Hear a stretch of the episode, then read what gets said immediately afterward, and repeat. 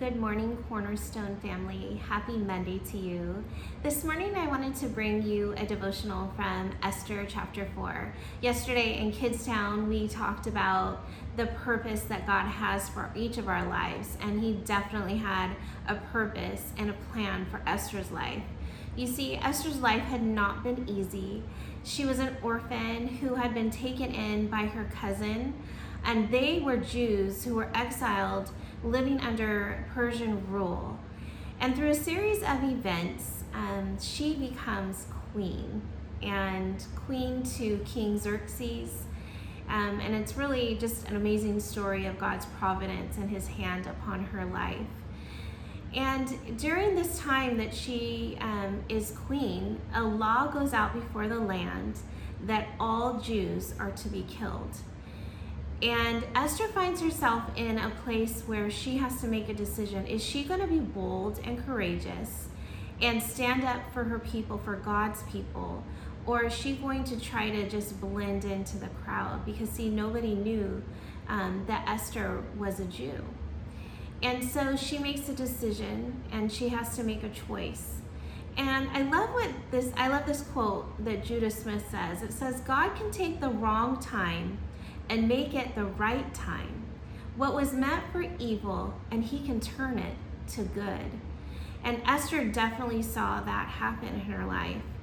In fact, Esther's first response wasn't actually to go before the king. Her first response was, Well, you know that if I go before the king, I might die, right, Mordecai? You know that, right? And um, of course, Mordecai, full of faith, replies, Yes, Esther, but if you don't go before the king, you don't know. You may also die. And then Esther kind of musters up her boldness and her courage, and she says one of my favorite quotes in the Bible, and that is, If I perish, I perish. And I love that mentality that she has that she's going to be bold and courageous and she's going to speak for her people on their behalf.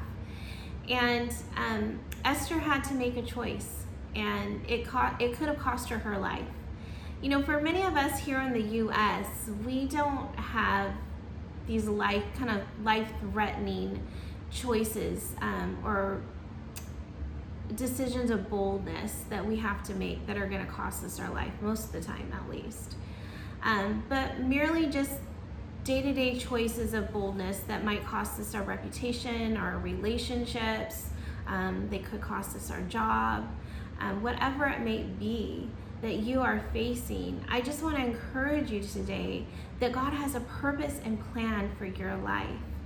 And His plans are good. It may not be the perfect timing for us. We may not think that this is the greatest time for God to have us be bold and to be courageous but he sees it all and he he has gone before us just like he went before esther and he made her path straight and he spared her life and the life of her people I just want to encourage you today to make those bold choices and to be courageous in whatever it is that God has called you to.